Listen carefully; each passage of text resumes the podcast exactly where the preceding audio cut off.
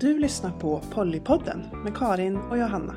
I det här avsnittet diskuterar vi begrepp för olika typer av relationsformer.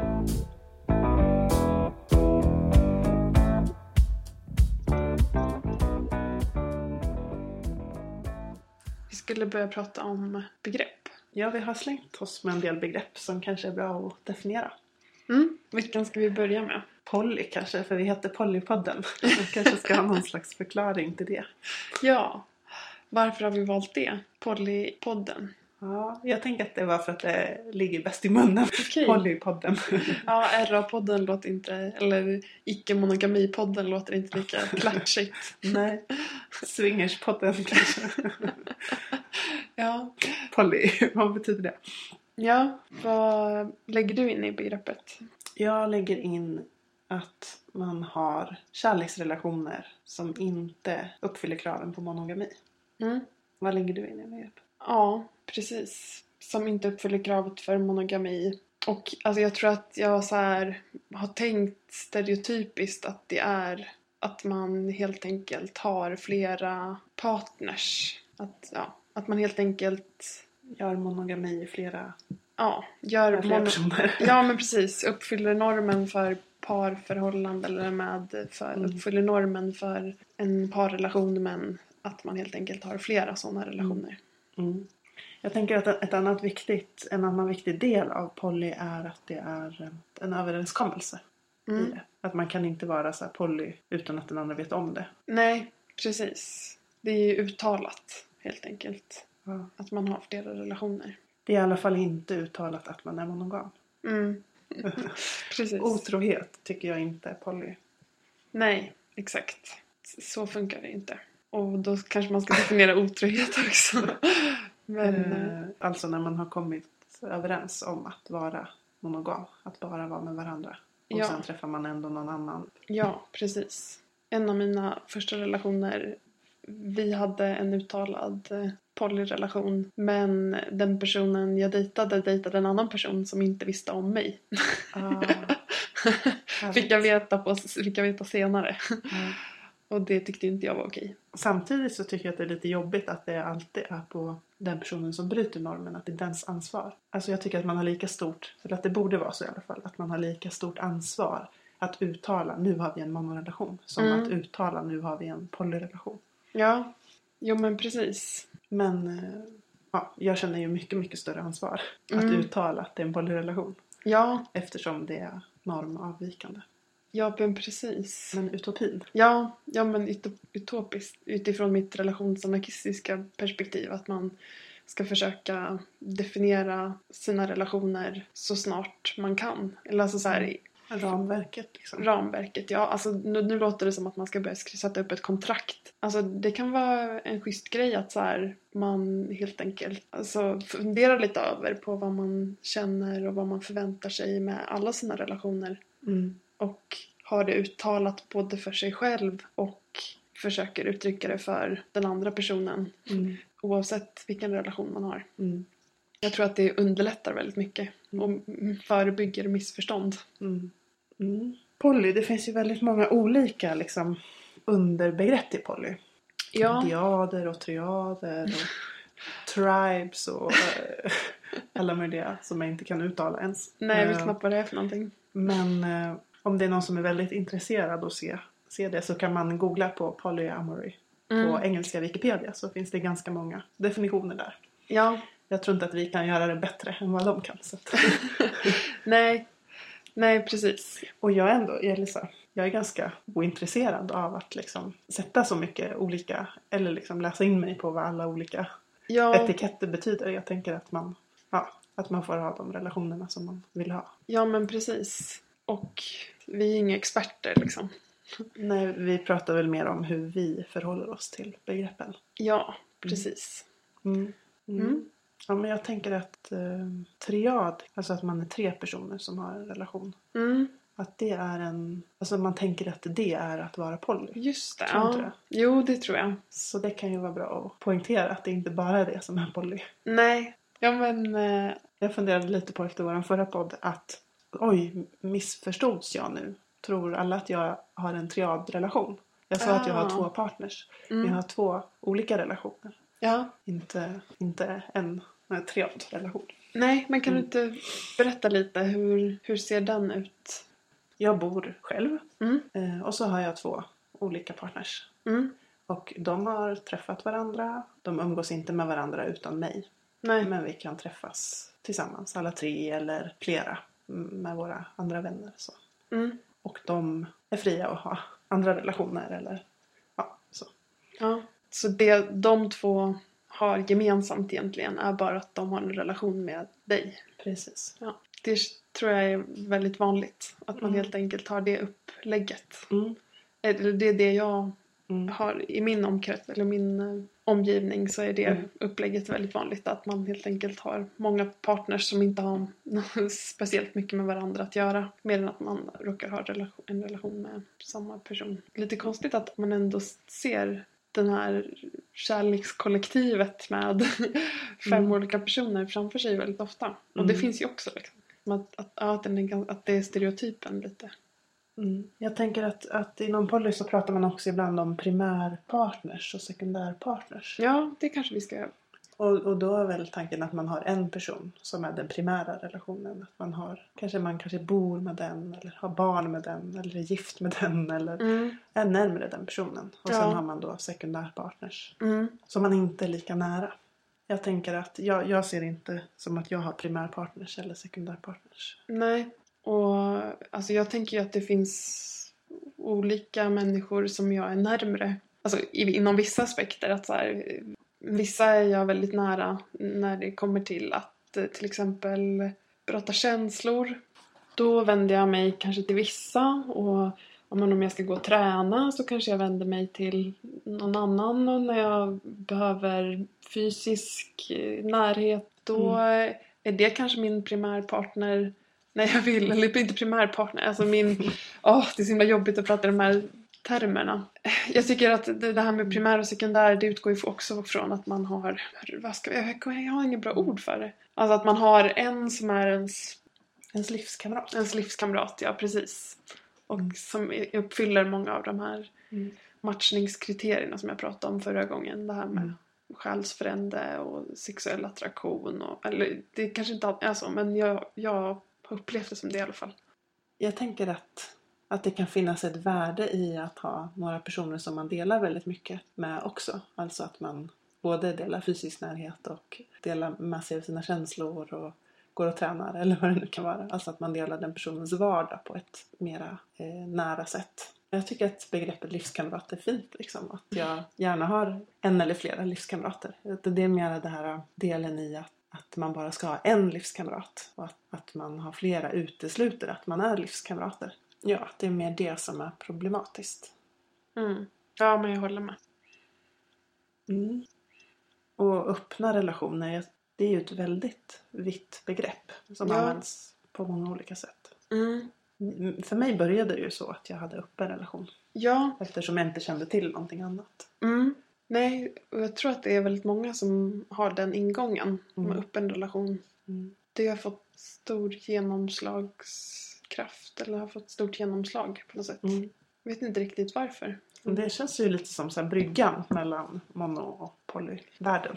Ja, och det ses ju inte med blida ögon, eller hur? Att ha en öppen relation, eller? Det ses väl ofta som att då, men de kan inte tillfredsställa varandras behov ordentligt så de måste söka sig till någon annan. Eller? Mm. Ja, men det är nästan Mm. lite likställt med paus, typ. Eller att man har tagit en paus i sitt förhållande. Inte riktigt likställt, men Mm. Det kanske inte ses som en så här livslångt ar- arrangemang. nej. Men det var nog det första jag också kom i kontakt med. Mm. Polygami är ju om man gifter sig med flera personer. Mm. Och det är ju ganska vanligt om man tittar runt om i världen. Jag tror jag hörde någonstans att det är vanligare tillåta polygami än att, att ha en, ett... eh, Alltså, det finns fler länder som har, Mm. eh, som har polygami Ja. än som eh, har monogami. Monogami. Som, Mm. Och i de flesta länder så är det ju män som kan ha flera kvinnor. Men så finns det ju i vissa, på vissa håll så finns det ju kvinnor som har flera män. ja, precis. Och det blir kanske för, för långt att gå in på värsta genusanalysen nu. Min poäng med att ta upp det var mer att att visa att mononormen är inte någonting som är dominerande i hela världen utan att det Nej. finns en variation. Mm. Något annat vi borde ta upp inom polyområdet. Annars så kanske vi ska gå till RA, relationsanarkism alltså. Ja, det är vi. Du har ju pratat lite om det här med att se det som varje relation som unik. Att man inte ska ha färdiga mallar för hur man har en viss relation utan att man ska skapa relationen tillsammans med den man har relationen med. Vad finns det mer som Mm. karaktäriserar RA, relationsanarkism? Ja, alltså det där tycker jag är lite svårt. För att det känns som att det är eh, att man får ganska olika bilder när man pratar med olika människor av relationsanarkism. Olika relationsanarkister beskriver sig på olika sätt. Alltså det finns ju ingen, ingen mall för hur man ska vara. Utan man får ju bygga upp det själv väldigt mycket utifrån sig själv. Men. Andy i alla fall kan man googla på om man är Ja, intresserad av att läsa mer. Precis. Jag tänker att några viktiga delar som Dr. Andy beskriver är det här med att man, in, att man ser varje relation som unik. Mm, Att man inte gör skillnad på vänskaps och kärleksrelationer. mm, Att man försöker att motverka den hierarkin som ofta uppstår. Alltså där man sätter kärleksrelationen högst i hierarkin. Det är den viktigaste relationen. Och Ja. vänskapsrelationerna hamnar efter. Det handlar ju om det här med att, att se varje relation som en unik relation. Mm. Och punkt. Det är Mm. det den är. Mm. Och, och det innebär ju också då att man inte är monogam. Ja, alltså parförhållandet finns ju inte. Nej. Precis som alla andra liksom färdiga normbilder för hur man bör ha relationer inte heller finns liksom. Men en annan central del utifrån vad Dr. Andy skriver om är att det ska vara sådär spontant och lustbaserat. Att man inte ska ställa så mycket krav på varandra. Att det inte ska fyllas med plikt utan av lust. Ja, precis. Och det är väl där som åsikterna ofta går isär lite. Hur mycket ansvar man har för varandra. Har jag i alla fall upplevt det som. Mm. Att där det finns liksom en eh, del som eh, ja, men betonar det här ansvarsfria, eh, lustbetonade väldigt mycket. Mm. Och, alltså jag, jag ser ju det som att man har definitivt ansvar för sin relation. Att man måste så här, ta ansvar för sina relationer. Jag har väl så här, plockat russinen ur kakan. Att så här, jag vill leva utanför, utan normer eller så här, definiera relationerna utifrån vad vi har för, liksom, ja men hur den här relationen ser ut, vad den kan ge mig och vad, eller vad vi, har, vad vi gemensamt har för behov. Men då måste man ju också prata om de behoven. Och eh, jag tycker att det innebär ett ansvar också så här att prata om de behoven och så här ser till att eh, varandras behov blir uppfyllda. Själva förutsättningen för att varje relation ska vara unik innebär ju att man måste kommunicera väldigt mycket. Ja, för att lägga upp ramarna för relationen. Så på det sättet så, så måste man ju ta mycket ansvar i relationen som relationsanarkist, tänker jag. precis. Och att man skulle, på det sättet kan jag tänka mig att man tar mer ansvar för fler relationer som relationsanarkist. Mm. Alltså man tar, man pratar igenom, inte bara, vad ska jag säga nu, inte bara kärleksrelationer, men man gör ju ingen skillnad. Så därför har man ju fler relationer som man diskuterar igenom om hur man ska ha. Ja, ja men precis.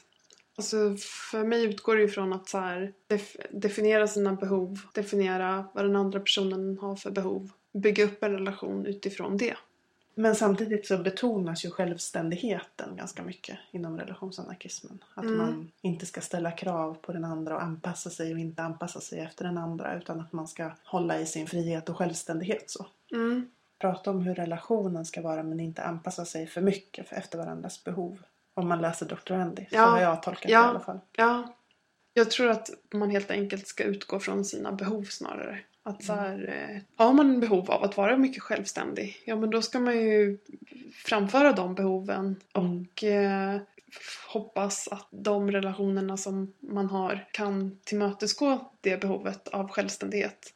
Mm. Eh, kan man inte det, då får man göra som, eller kan relationen inte det, då får man ju liksom göra som i alla andra relationer. Då får man vad heter det, kompromissa liksom Mm. så långt som det går. Mm. Så långt då båda känner sig bekväma. Mm. Men det är väl ganska mycket det här med kompromissandet. Eller Som som, man är emot. Har skrivit. Ja, nej men, men det, det köper inte jag i alla fall. Nej. Utan, Inte jag heller. Jag tycker väldigt mycket om så här, plikter och krav och sånt i relationer. det tycker jag är bra. Det borde vara mer sånt i fler relationer. ja, men jag tänker Ja. att, har jag berättat om de här vi-relationen och du-jag-relationen? Ja, lite grann. Mina, men dra det igen så... vi-relation, det tänker jag är en relation när man utgår från att relationens, när man har relationens bevarande som utgångspunkt. Så här, här står vi nu, hur ska vi göra för att få det att funka? Hur Mm. ska man, alltså att man ja, kompromissar och funderar över hur man ska tillgodose varandras behov. Mm. Och det brukar väl ses som den klassiska parrelationen kanske. Att man har en vi-relation, man utgår från relationens bevarande. Ja. Medans på andra änden, det här är ju inte så två renodlade kategorier utan mer som en, ett kontinuum. I andra änden så har vi du-jag-relationen. Och Mm. där utgår man ifrån varje persons självständighet. Ja, det är utgångspunkten och man gör det som man vill. Och så länge man hamnar på samma väg så har man en relation. Eller så länge man hamnar på samma väg så ses man så mycket. Men att utgångspunkten är inte att relationen ska bevaras på det sättet. Och det kanske är mera hur man brukar se på vänskaps, eller många vänskapsrelationer ser ut så. Mm. Och om jag har förstått Dr. Andy rätt Mm. så är poängen i relationsanarkismen att göra mm, kärleksrelationer som vänskapsrelationer. Alltså mera du-jag-relationer. Mm. Medan jag tycker tvärtom. Mm. Jag tycker att man ska göra vänskapsrelationer mer som, som vi-relationer. Mm. Mer att ha som utgångspunkt att vårda relationen och prata om det och liksom lägga upp hur man förhåller sig till varandra utifrån det. Ja. Jag vet inte om det blir tydligt. Jag, jag, ett exempel skulle kunna vara, låt säga att jag så här, ska flytta till random stad långt bort. Och om du och jag har en du och jag relation Mm. så berättar jag för dig så här, jag ska flytta till den här staden. Jag har fått jobb i den här staden. Grattis vad kul säger du. Tänker inte Eh. säga. Aldrig i livet säger jag. Om vi skulle ha en du och jag relation Ja. så skulle du säga så. så här, Nej, ja men vad kul, jag vill, när får jag komma och hälsa på typ. Ja. Men om vi skulle ha en vi-relation Mm. Då skulle jag säga så här. Du, nu har jag fått jobb i den här staden. Hur ska vi förhålla oss till det? Hur tänker, vad tänker du kring det? Vad, hur påverkas vår relation av det här? Och, eller kanske komma in ännu tidigare i processen. Alltså, nu ligger det här jobbet ute i den här staden långt bort. Eh, vad tänker du om att jag söker det? Och inte nödvändigtvis så att du ska säga nej eller ja. Och så Mm. ska jag göra precis som du säger. Nej. Men att man ändå har en sån diskussion om hur det Mm. påverkar relationen och hur man ska se på det. Ja. Och det tycker jag att man har lite för lite av i vänskapsrelationer. Den typen av vi-känsla. Mm. Mm. Så mer krav och mer kompromisser i Ja. relationer skulle jag vilja förespråka. Att, att det kravet bara ska finnas i parrelationer är ju dumt för att man har ju ibland väldigt nära vänskapsrelationer som eh, man också skulle vilja ha en vi-relation med. Mm. Jag skulle ju gärna ha fler vi-relationer. Men det är mycket lättare att utveckla det i kärleksrelationer tycker jag. Mm. Ja men det är ju för att normen ser ut så att Men eh, Jag tänker att också en, en risk med att prata så här mycket om du-jag-relationer. Alltså att man skapar relationer som in, utgångspunkten är inte att relationen ska bevaras. Jag tror att många människor skulle känna sig otrygga med det. Vi har kärnfamiljsidealet nu och Mm. så. Att det är en ganska, så länge det håller mm. så är det en, en stor trygghet i den här relationen. Eller i den konstellationen. Att man kan inte konkurrera med kärnfamiljen eh, i det här individualistiska samhället. Liksom, med att prata om att ha lustbaserade relationer som utgår från självständighet. Varför inte? ehm, För att det finns inte, människor söker mer trygghet än vad det ger. Alltså Det är Mm. därför kärnfamiljen är så... är så stark. Ja. Ja. Men samtidigt så är det, är det inte så en nyliberal tid vi lever i. Ja, Där, absolut. Mm. Det är att individualismen och självständigheten Mm. betonas på alla arenor. Ja. Om det då ska komma till de närmsta relationerna också. Mm. ja. Då, då blir det för... Då kanske folk det sätter stopp. blir för mycket. Ja. för jag skulle ju hellre göra tvärtom. Att liksom utvidga det här. Jag tror att det kan vara en samhällsförändrande kraft med solidaritet. Alltså det är Mm. så grundläggande i de här vi-relationerna som känns väldigt fint och samhällsomstörtande till och med. Ja. ja, det är väldigt fint. ja, jo, Om men, vi nu ska prata utopier. om vi nu ska prata utopier. Mm. Ja, jag sitter och funderar på... Det beror på vad man lägger in i det här. Jag, du och jag och vi Mm.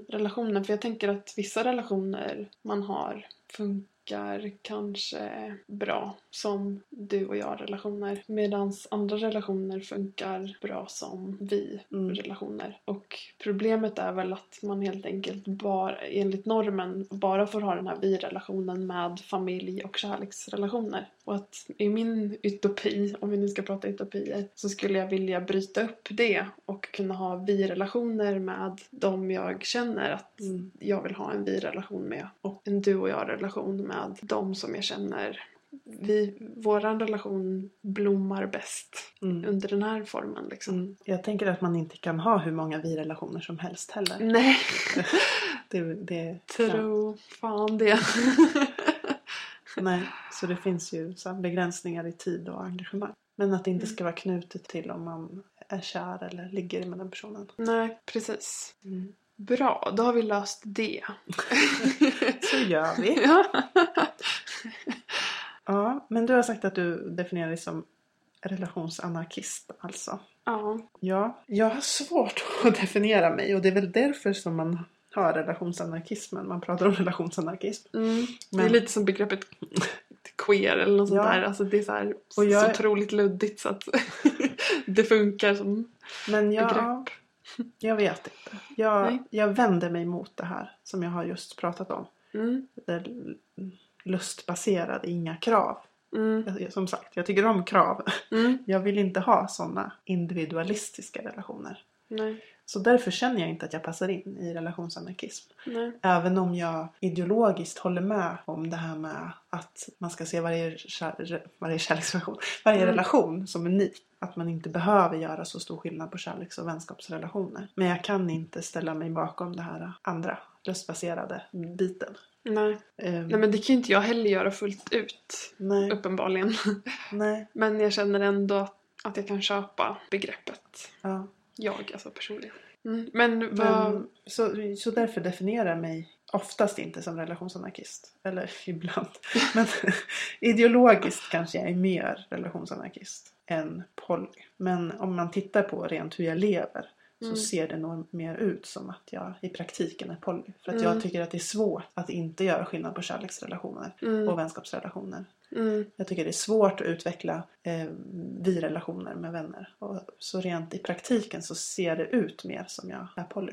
Ja. Men eh, om jag ska säga hur jag definierar mig så säger jag nog oftast att jag är icke-monogam. Ja. Ja men det är ju bra. Det är ju riktigt luddigt alltså. För att jag inte känner att det finns ett begrepp som passar mig. ja. Poly, det låter lite som en läggning. Ja, det gör det. Jag, jag, jag tänker inte att det är en läggning. Så, sen vet jag att det är väldigt många polypersoner som, som känner att ja, men det är så här vi är. Vi måste ju få liksom, stå upp för vår läggning. Det kanske mer har med mitt sätt hur jag ser på världen och människan. Hur jag ser på läggning. Jag tänker inte att det finns någonting som är rent biologiskt. Nej. Allting existerar i ett sammanhang. Vad man än gör. Alltså Mm. till och med alltså ett så grundläggande behov som att äta. Mm. Det är ju liksom ett biologiskt behov. Mm. Men hur man än äter Mm. så gör man det i ett sammanhang. Det Mm. blir någonting, man skapar någonting kring ätandet. Så Mm. att det, ätande kan aldrig vara rent biologiskt. Nej. Nej och, men... och samma sak tänker jag kring liksom, kärlek och sexualitet och så. Ja. Och därför så, så vill jag inte säga att det är en läggning. Utan jag ser det mer som en ideologi eller ett val. Så. Ja, nej men precis. Jag tror inte att man föds mono eller föds poly liksom. Nej. Utan det är något man konstruerar, eller så något som blir socialt konstruerat allt eftersom som man växer upp. Ja. Det är jag helt övertygad om. Men, men jag, ja, jag, jag tycker, jag kan inte definiera mig som, jag definierar mig som icke-hetero också. Jag kan inte säga så här, jag är, jag kan inte ens, jag tycker inte Nej. ens queer passar in på mig för att jag är så här, jag vet inte. För att det har blivit också något man är och inte, alltså ideologiskt queer och ideologiskt eh, relationsanarkist. Men inte som en identitet på det sättet. Nej. Ja. Inte som en läggning. Nej, precis. Alltså alla begrepp, alla de här som vi har pratat om nu. Det är ju svårt liksom. Mm. Det är ju... Jag tror att de flesta inte typ läser definitionen på Nationalencyklopedin eller hos Dr. Andy och sen bara ja okej nu blir det så här typ och så Mm. utgår man bokstavstroget från det Nej. utan alla bygger ju upp det utifrån sig själva liksom. Mm. Så det ska man väl vara medveten om när man pratar om begrepp. Men sen kan det ju vara liksom bekvämt med begrepp för att kunna hitta likasinnade och sådär. Mm. Jag tycker att, vad ska jag säga? Jag tycker att, eh, att det finns en ideologisk vinst med att säga att man är icke-hetero eller icke-mono också. För att man sätter fokus på maktordningen eller systemet. Mhm. Man visar att så här, här är systemet men jag tillhör inte det. Eller så här, jag är emot det. Medan om man säger att jag är eh, poly eller jag är flata. Ja, Då blir det bara som en kategori som kan införlivas i det här systemet. just det. Jag funderar på det här begreppet rasifierad. Ja, Alltså rasifierad betyder ju att någon har konstruerat mig till eh, en icke-vit person liksom. mm. Jag funderar lite på vad motsvarigheten skulle kunna vara. Du har lyssnat på Polypodden. Idag har vi pratat om olika relationsformer. Lyssna på oss igen nästa gång. Då synar vi tvåsamhetsnormen i sömmarna.